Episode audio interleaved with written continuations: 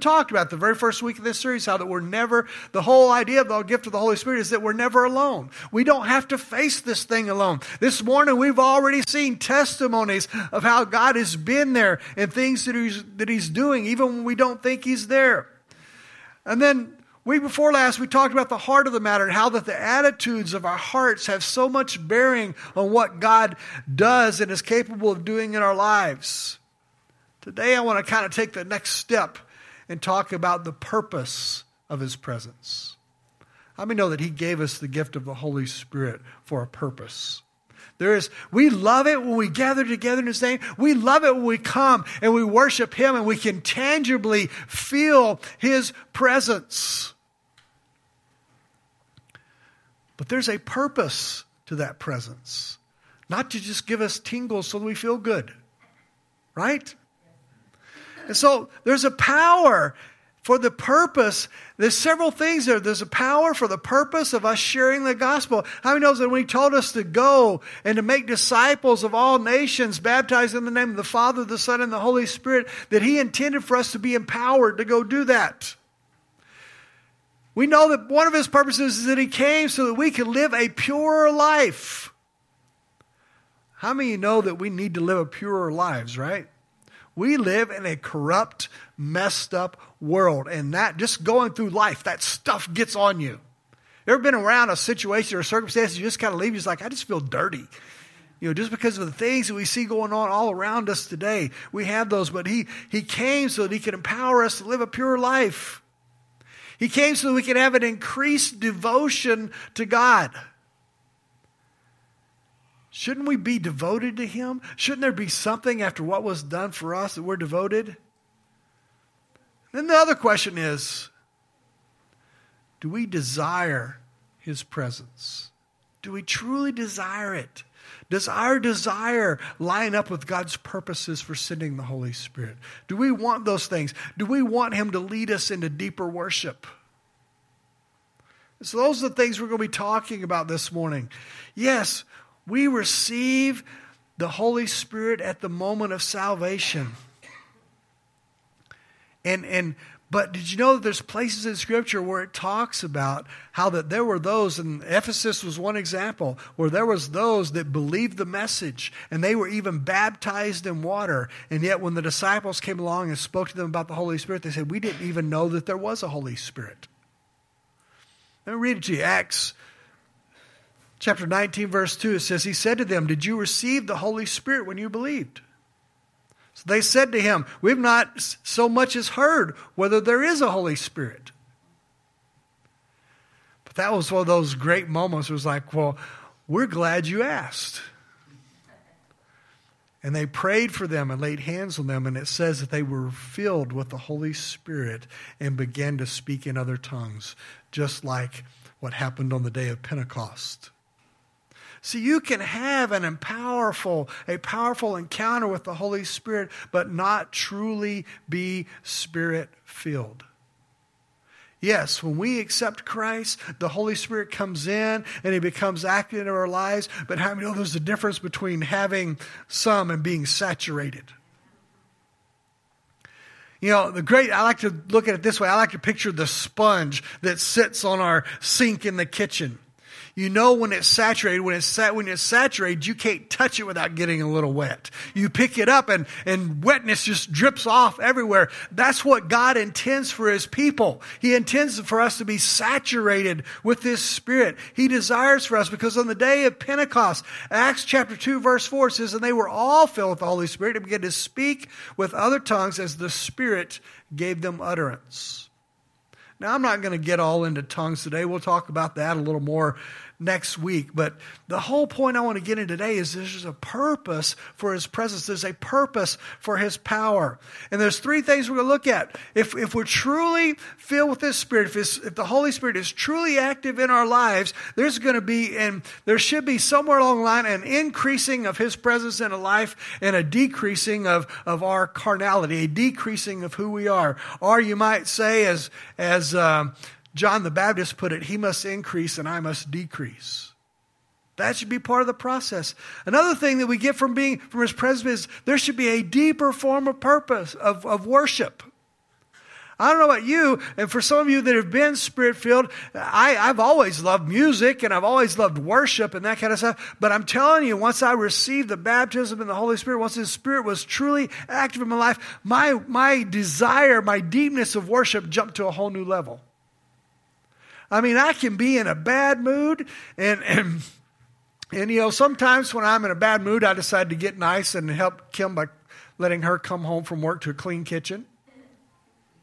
But there is something about when I go to do that and I put a little worship music on in the house, there's something about all of a sudden, I may have been a little bit kind of just a, not, you know, angry, but just kind of a ah, day. And all of a sudden, that, that presence just comes and something in my heart lifts up because I hear the praises of my God and my King being lifted up. And there is something inside of me that stirs up. And it's not long until I am bouncing around the house. Uh, you know, it'd be embarrassing sometimes, as some of you guys saw.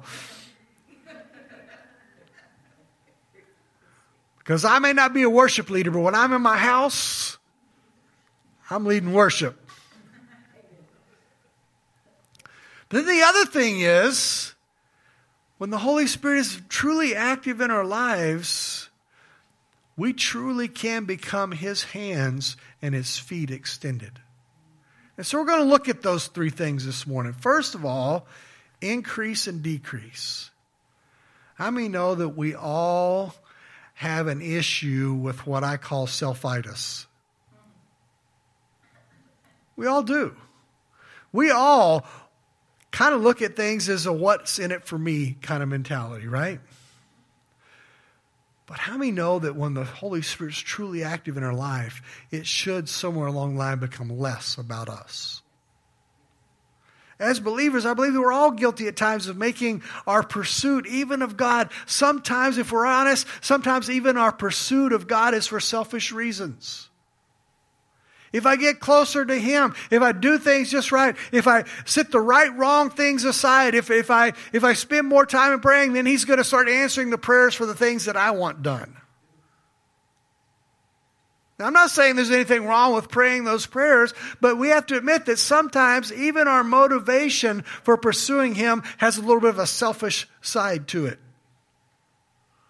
But somewhere along the line, it needs to become less about us and more about Him. As I said, I, I quoted John 3.30 a while ago, where I love this statement from John the Baptist. This is one of the ones that I have probably underlined 16 times in my Bible. He must increase, but I must decrease. Somewhere along the line, it has to be less about me and more about Him. I think this is a huge key. If we in any way desire to improve our spiritual life as individuals and as a church, He must increase and we must decrease. How many know that He deserves the increase in our worship? He deserves an increase in our study. He deserves an increase in our prayer. He deserves an increase in our devotion. And by devotion, I mean we need to cut out some of the compromises that we make on a regular basis. Less compromise and more devotion. We need, when he comes, there needs to be an increase in generosity. Kristen said that so well today. It was so, it was so funny. We were, Kim and I were watching a kind of a TV show that was what 16th, 17th century setting, and and there was you know king and queen and all this stuff, and there was this lady that was about to marry this noble person, and it was very proud and had a lot of wealth, and they were passing people on the street that were in need, and sh- and his fiance stopped and put some some gold coins in a in a person that was very obviously down in their circumstances hands, and he kind of looked at him. My first like, you helped one of them. And Kim and I both stopped and we paused it in that moment and talked about because her statement to her to her soon to be husband was, "If we can, we must." I thought, wow, what a statement! Right there on time. You know that even our stupid TV programs every now and then makes a small statement that's right. And there was that act of compassion and what a statement. And multiple times that statement was repeated to, to this man was, if we can, we must. I mean, know that we have resources. We have things that God has given us. And there's times and there's opportunities. If we're truly going to let Him increase and us decrease, that there are moments that circumstances cross our path that we have an opportunity that if we can, we must. What a great statement Kristen said when she said, We can't take our, do- our dollar bills, won't be worth much when it's all said and done. Somehow our lives, our, our actions, and our prayers, He must increase and we must decrease. God loves us and He, and he blessed us with, with a human will. Yet we were still created with a purpose. You know, how many know He could have made us perfectly obedient robots? Right? Remember years ago, I was trying to teach some of this point to, to a whole group of kids, and I kind of put it this way I said, which is better? You can go by, I mean, know there's a, those little remote control programmable robot dogs were kind of a thing for a little bit. I said, which would be better? A perfectly well behaved robot dog that you could push a button at any point and do exactly what you wanted to, or one that will come running up and welcome you home and jump in your lap because it loves you? He gave us a will, He gave us an ability. Yes, He has a plan for our lives. Somebody may have told you that somehow along the way you were, you were an accident, but God formed you and He knows every detail of your, of your life. If you're within the sound of my voice, whether you're hearing it now or later, trust me, you are not an accident. God has a plan for your life. It's a wonderful plan. It's a beautiful plan. And I promise you, your plans don't even measure up remotely to what He has in store for you if you will surrender. That is the biggest lie that I see people buy into again and again. That if I surrender my life to Him, somehow my plans are going to get messed up. Well, you know what? Your plans should be messed up. Because what He has for you is so much better. The more you let Him increase, the more you decrease, the more joyful your life is going to be, the more of a purpose you're going to have. But the truth is, we get to choose.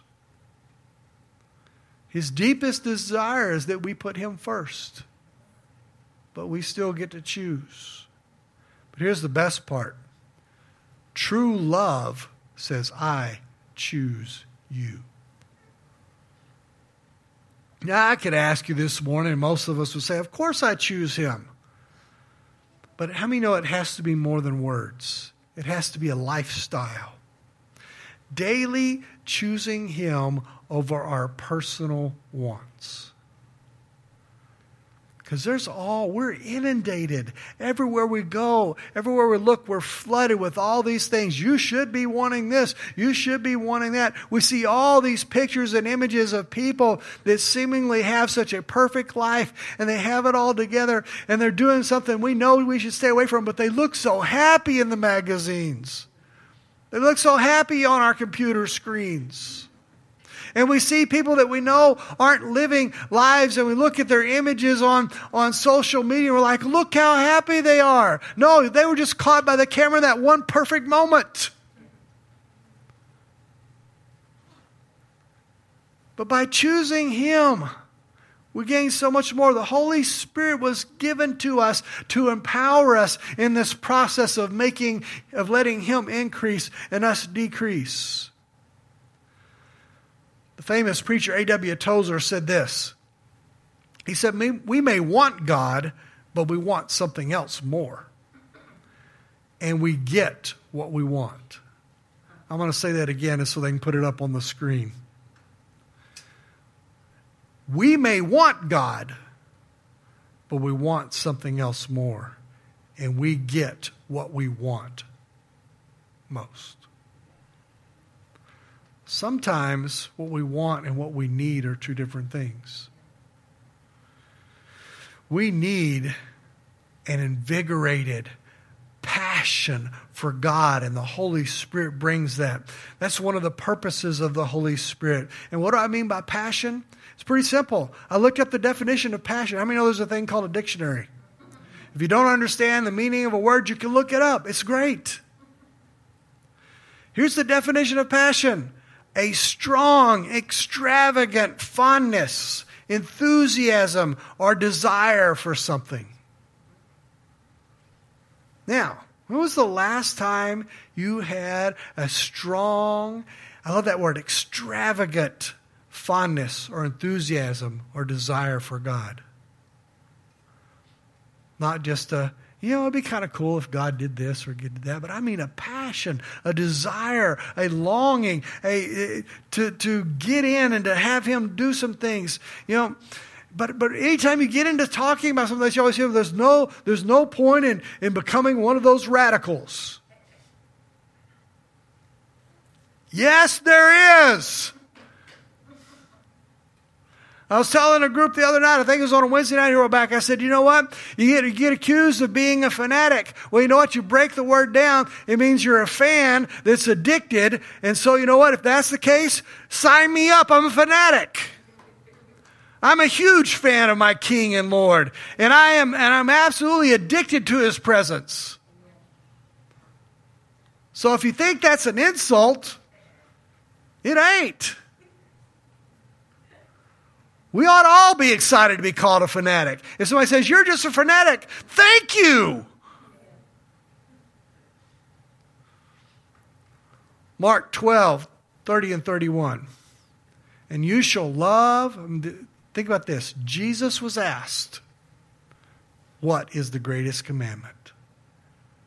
How many know that if Jesus answers the question of what is the greatest commandment, we probably ought to underline that in our Bibles. Multi- we ought to have it posted on our bathroom mirror. We ought to do everything we can to remind ourselves this is what Jesus said is the number one thing.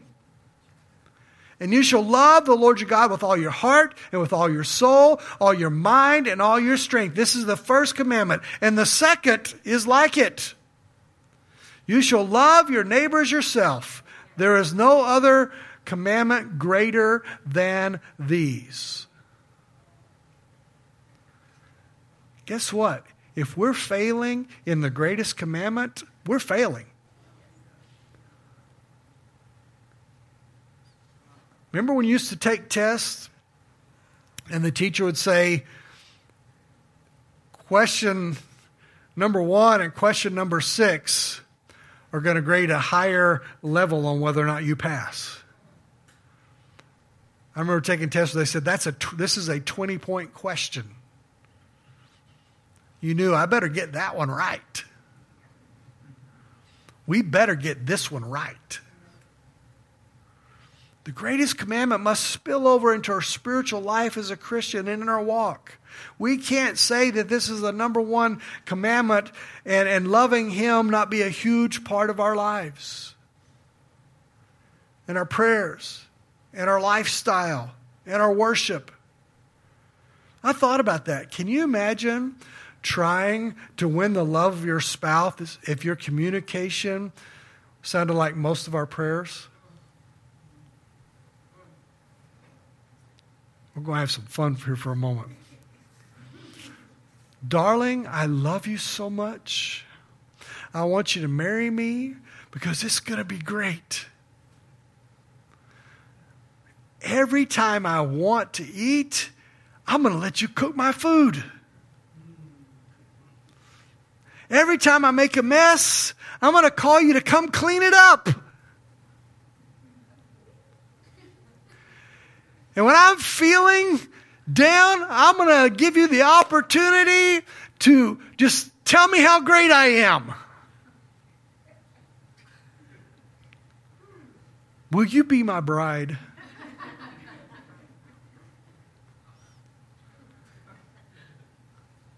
But don't we do that with the Lord so many times? With the one that we're supposed to love the most. When we do pray, we're in a mess. And most of our prayer is, Lord, do this, do that, meet this need, go before me in this, where is the love? Where's the adoration?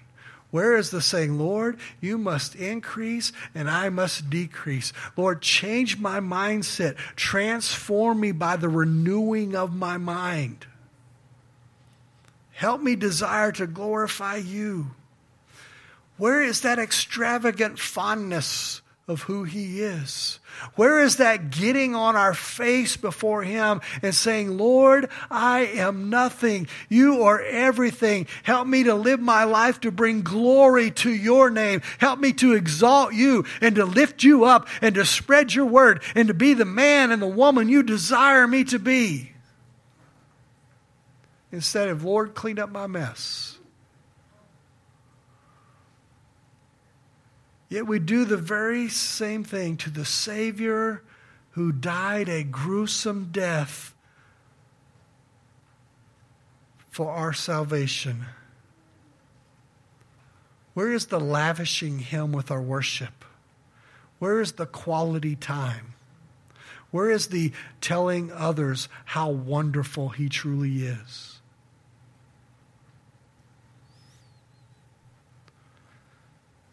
Moving on. Secondly, when His Spirit's active in our life, our worship becomes deeper. I mean, isn't that what true love is? Worship. You will never, ever, ever catch me saying a bad word about my wife. If I'm talking about her, I'm talking about what a blessing she is. How much more should it be that way about our Lord and Savior? We shouldn't have to work at this. This should be natural. Somebody says something let me tell you how good my God has been.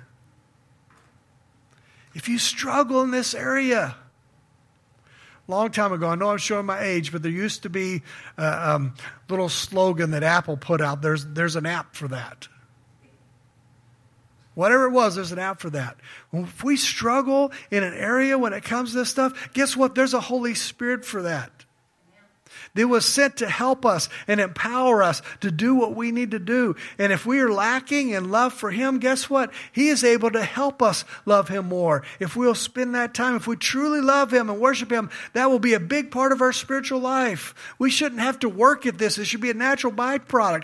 If we struggle in the area of worship, then the Holy Spirit is there to help us.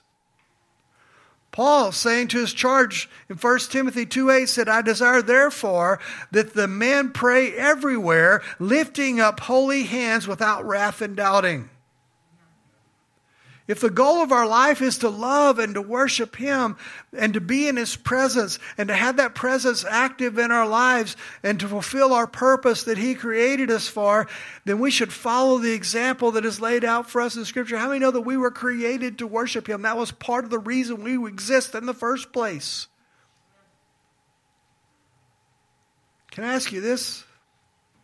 Not in my notes, but if you bought something, or you created something and it didn't function in the purpose that you designed it for, what would you do?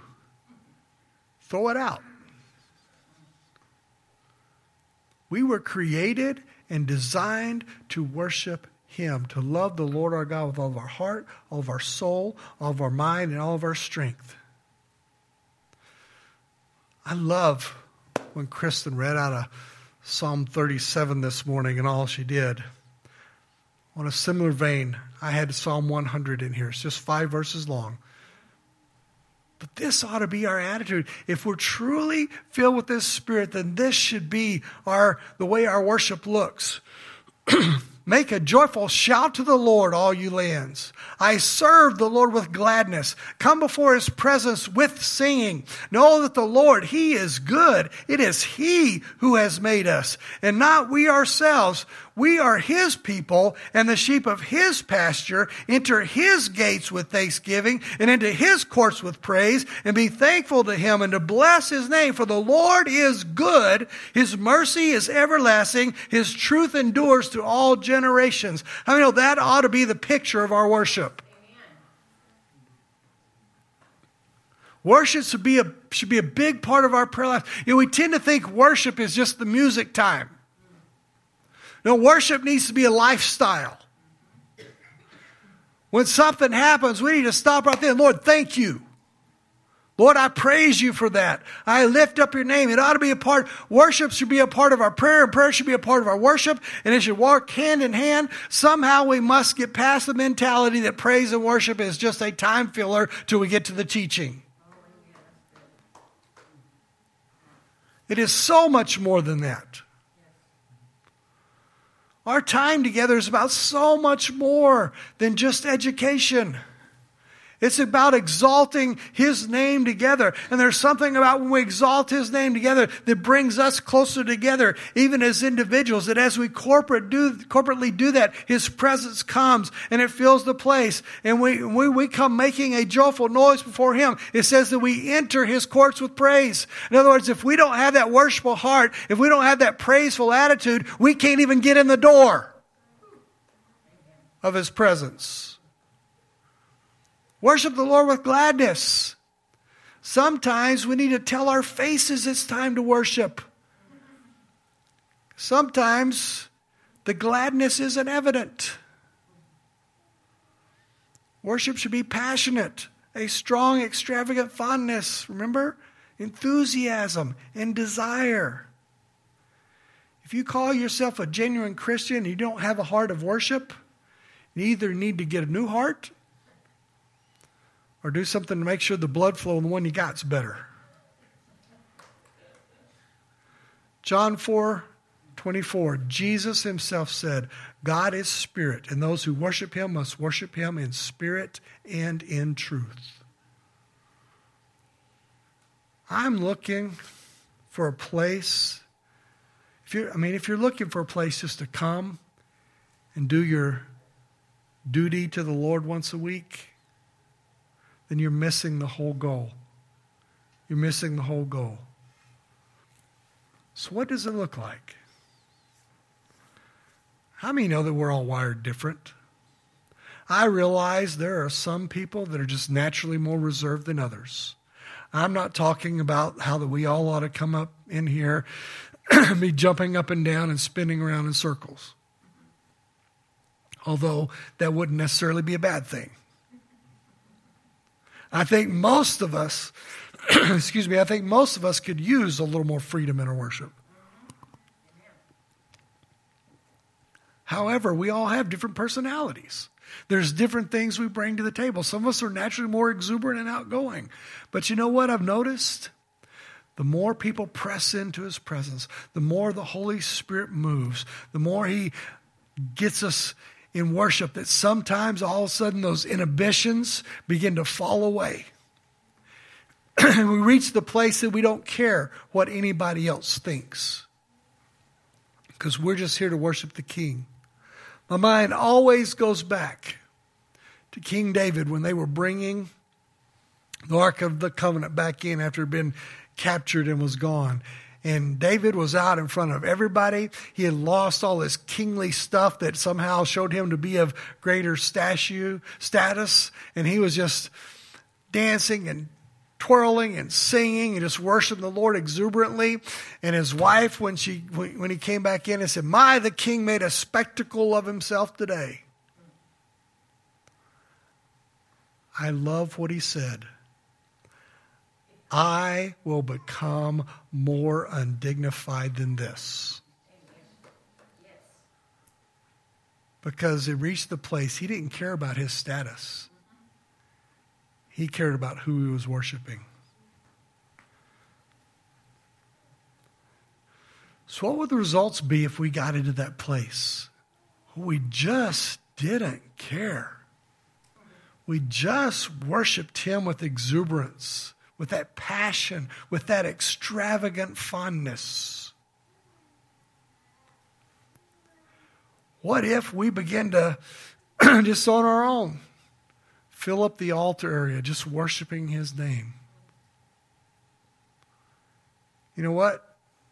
Jesus said in John 12 32, and if I am lifted up from the earth, I will draw all peoples to myself. Now, I know Jesus was alluding to his work on the cross, But guess what? That work is finished. And it's now our job to lift him up because of the finished work on the cross. And if we do that on his behalf, if we lift him up, blending our prayer and our worship and what the Holy Spirit is leading and desires to help us to do, guess what? As that environment is created, people will be drawn. It will become contagious. People may not think that that's the atmosphere they're looking for, but that's the atmosphere that deep down in their soul they're looking for. We're not going to out program some other church. We're not going to out program some other even secular deal. But if the genuine presence of the Holy Spirit is in the house, people will be drawn. That should be our goal. We do the lifting and He'll do the drawing.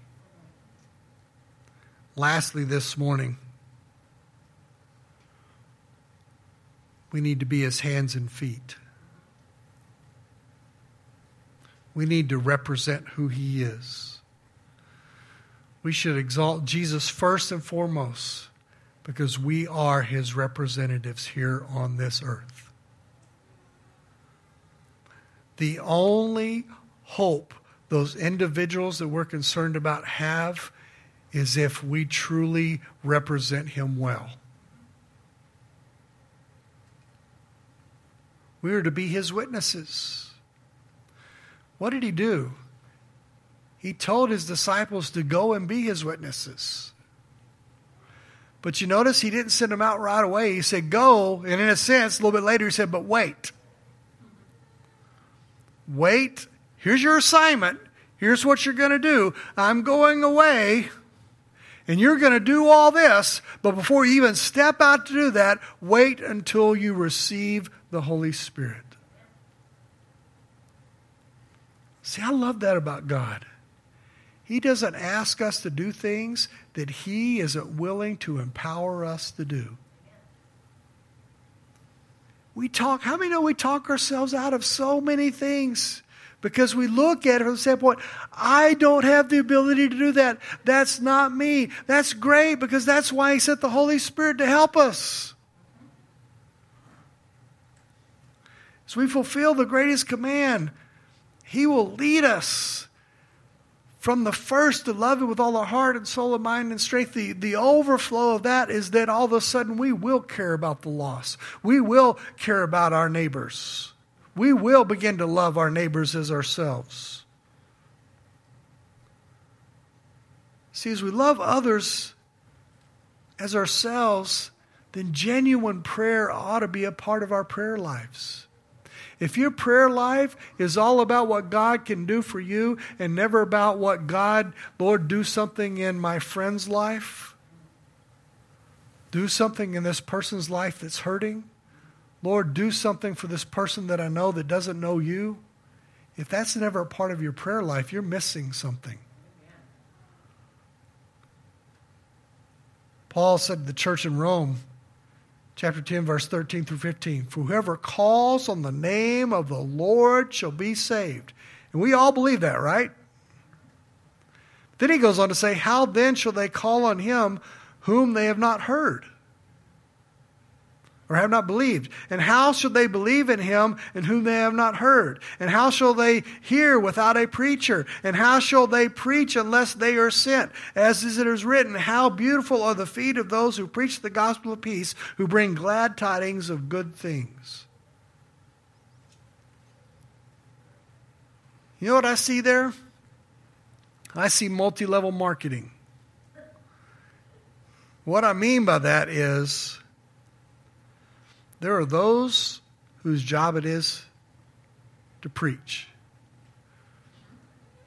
We're all called to love and to share the gospel, but how many know there are people on the other that are reaching the other side of the world where I can't go, but I can help give resources to help them get there.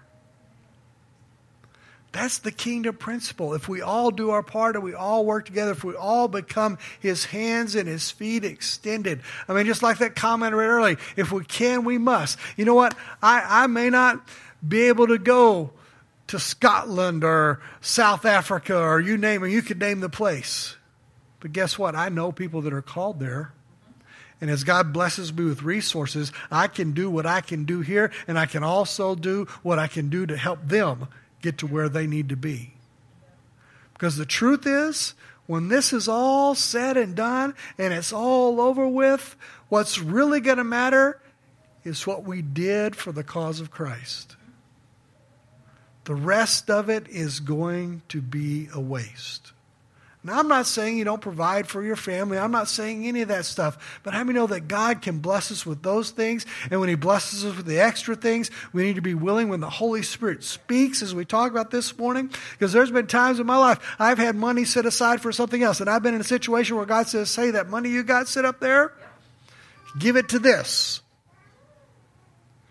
And how many know that no matter how holy you are, there's still that moment you're like, But God, I was gonna. Let me say this I have never, ever, ever in my life responded to that voice that it wasn't worth it. He didn't take care of the other thing in a different fashion. Because souls matter. See, we can't just blow past this scripture. We have to be about spreading of the gospel. You know, yesterday, I got to share this and I'll begin to bring this to a close. We have this cookout coming up on the 24th. I know there's been a lot of people that have just been kind of shut down and bound up. And so the whole idea that this thing that the men's department is sponsoring is just to invite people, no strings attached, just invite people for a free lunch on Saturday, October 24th. Barbecue and the fixings, and we're just going to love on people. We're not going to present anything. Now, if in talking to somebody, the door is open, absolutely, we'll wade, wade right in. But the whole idea is to let the neighborhood and the people around us know that we care about people and we're just people that loves people. And so yesterday, James has been doing this some, and I've got cards up here if you want some to invite some of your neighbors and your friends. I challenge you to pick some up and do that. But Paul Emmer and I yesterday went out and we hit all the houses and all this whole neighborhood back behind the church. And we knocked doors. I know people don't do that anymore, but we knocked doors. Matter of fact, that's one of the feedback that we've gotten is nobody does that anymore. Everybody le- leads on, on social media and, and, and mailers and all that stuff, but I'm telling you, there is still something about that personal touch. Now, I'll be honest with you, and, and, and this is what I do. There is still, to this day, in me a certain amount of apprehension about going and knocking on somebody's door that I don't know and begin to talk to them and interact with them. It is much easier just to walk by and quietly sneak up to the front porch and put a little door hanger and run off and run the next one. Right? But as Paul and I were finishing up and we were walking back to the vehicles, Paul said to me, he said, You know what? This was fun. He said, he said, I was all kind of uptight about this. He said, my mind was imagining, imagining all the ways we, I could get rejected. And they never materialized. It was amazing how many times what was supposed to be just a quick one or two minutes, here's your invite, we'd love for you to come join us, would turn into five and ten minute conversations because somebody showed that they cared. I had one guy that we had gone up and finished one street. We came back to our vehicles to move on to the next location, and he came back outside and talked to me for another 10 minutes. And the whole thing was we didn't we didn't knock on the door, and when they answered the door, if you were to die today, where do you think you're going, heaven or hell? We didn't do that. You know what I did? Because most of the ones right here, I said, Hi, I'm Pastor David Spiegel from the church right here. I said, We're practically neighbors. I said, We're doing a cookout on the 24th. no strings attached, just a barbecue lunch. I would love to have you come come come be a part of that and participate because we just want to get to know our neighbors. The overwhelming response was, "Wow. Nobody does that. Seriously, just a free lunch. Yes, free lunch. Come." Many times I saw kids that were standing there behind mom and dad, and I said, You know what? We're going to have bounce houses for the kids. We're going to have stuff going on. Just come and enjoy a meal and fellowship. We just want to get to know you and you know us. See, nobody does that anymore. And we make it so hard. Because when they get to know us and they realize that we're just people like them, that we're not some super holy, stuffed up people, that we're approachable and that we care about other people, all of a sudden the walls begin to come down. Even in that moment, there were a couple of people that shared things that were going on in their life. Just because initially it was like, we just want, we care about you. And we talk ourselves out of these things. And I'm not trying to be mean or anything, but we can we can put something like this, hey, let's go knock doors, and man, nobody wants to show up and be a part of that. Because we we psych ourselves out. When if we will step out and do what He's called us to do, and we will be His hand and feet, we'll find out the resistance isn't as great as it is in our imagination.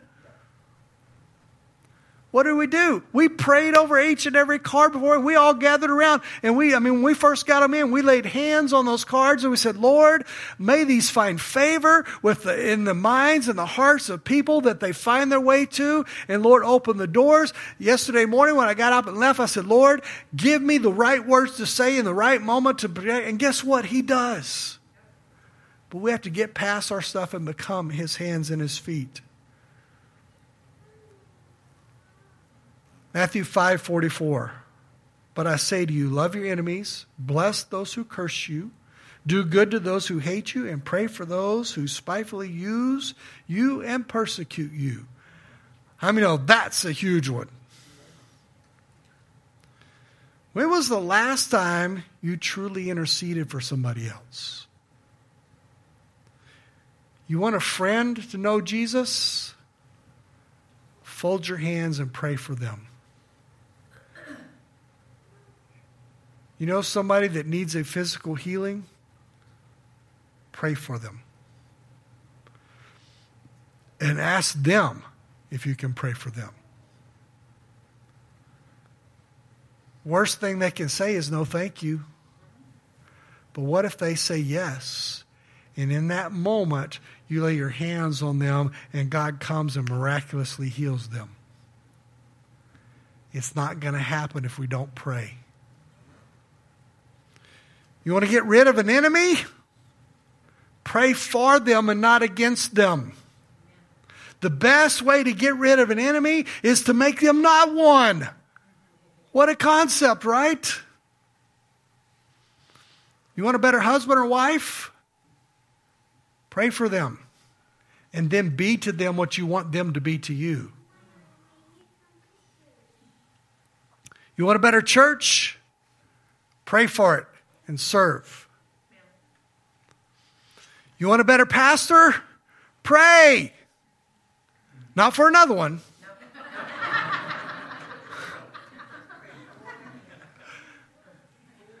Just for the Lord to make this one a little better, right?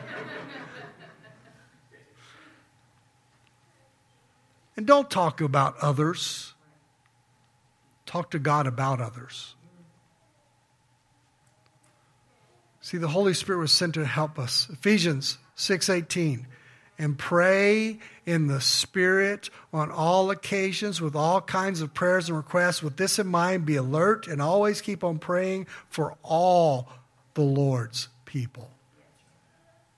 Colossians 4 2. Continue earnestly in prayer, being vigilant in it with thanksgiving. How many know that it's always good to start with Lord before we start asking things. Lord, I'm thankful for this. I'm thankful for that. See, if we put it into practice, I dare you. I dare you to show. I know we've put this out there, but I was encouraged this morning at 8 o'clock this morning. There wasn't a huge crowd, but we had people that were here that have begun to show up at 8 o'clock in the morning on Sunday mornings before the worship team gets here to practice and has begun to sit the atmosphere and pray over the service. And how many of you noticed that his presence has been so rich here the last few weeks? Boy, can you imagine if more of us decided to do that? Guess what? It would be perfectly okay to come be here at 8 o'clock and pray, go somewhere and get breakfast, and come back by 10. How many know if we did that stuff that this Spirit would move? Pray for a move of the Holy Spirit. Pray for salvations. Pray for new families and new people to come in and to stay. Pray for healings to occur. How great would it be if somebody comes in with a disease and they leave without it? It's scriptural. Pray that Jesus would truly be lifted up. Pray for a personal revival in each and every one of us and in the church. And here's the best thing the Holy Spirit was sent to empower us for all of the above. I know this has been heavy this morning. But I just feel this sense in my spirit is if, as believers, if we would get up and shake ourselves and shake off the complacency and become passionate about pursuing Him and asking His Holy Spirit to have His way, it's not a matter of whether or not He wants to move, it's whether or not He finds a place that is willing to let Him have His way. And as we continue to open up and say, Lord, come, have your way. It's all about you. It's not about us. You must increase and we must decrease. And as we continue to do those things, He will continue to come and He will continue to move. And we will see people set free. We will see people healed. We will see circumstances changed in people's lives. We will see souls. I'm believing, I believe we're going to see the day that in during worship that people are going to come running running forward and give their life to Christ before a word is spoken in any kind of altar call. I believe His Holy Spirit's presence is that strong and that powerful because guess what? We don't do the convicting anyway, He does. They don't come to Him unless they are drawn by the Holy Spirit. It is not our work or our job to save anybody. It is the work of the Holy Spirit to do that, but it is part of our responsibility to, to help set an atmosphere where there's a freedom for those things to happen. And as people, we have to become passionate about Him. You know what? We live in a world and a time but we're all aware of all the stuff that is going on around us. What we need is just a sovereign move of God. That will fix so many things. And I can't control what happens everywhere else here, but I can control what happens in my life, and we can control the kind of atmosphere that is here. And I challenge us to seek the Holy Spirit with all of our hearts. I'm going to ask our worship team to come back as, if they would.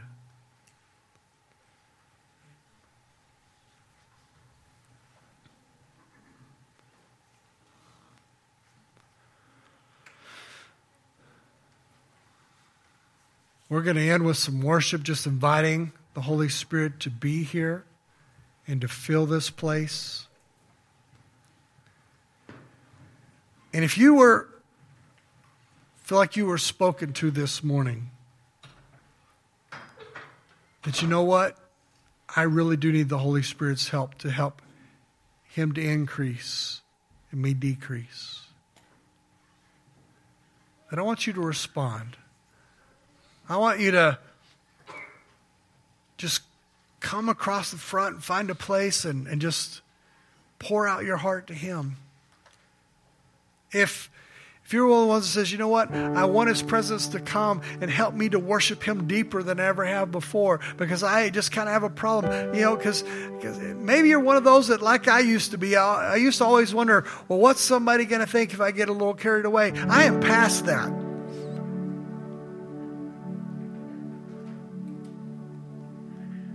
We all need to get past that.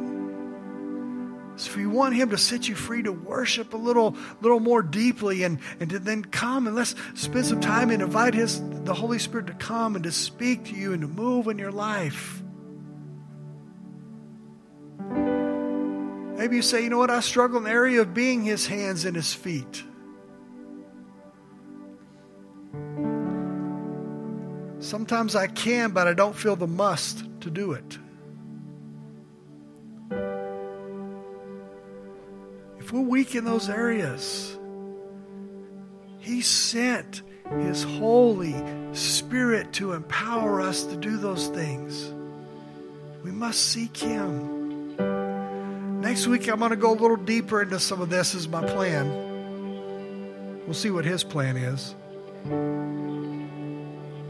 But we get so caught up